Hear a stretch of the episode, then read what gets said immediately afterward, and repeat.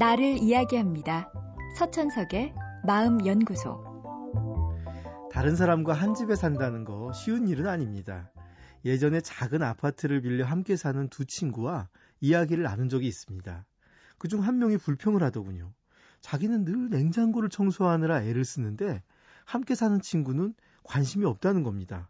집에 가면 친구가 대충 집어넣은 반찬통을 꺼낸 후에 행주로 국물이 흐른 선반을 닦고 다시 반찬통을 반듯하게 정리해서 집어넣는데 그럴 때면 왜 저 친구는 이런 일로 나에게 스트레스를 주나 원망이 된다고 했습니다.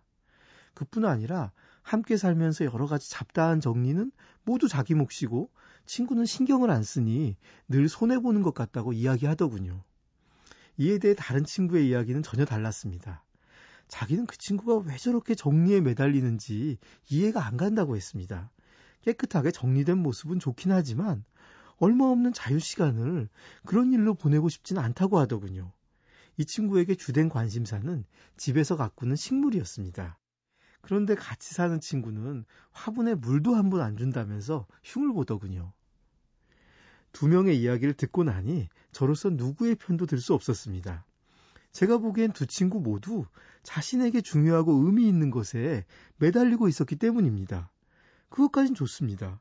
우리 모두는 내게 주어진 얼마 안 되는 시간을 자신에게 소중한 일을 하며 사는 게 당연합니다. 그런데 문제는 내게 중요한 일이 다른 사람에게도 중요하다고 착각하는 데 있습니다.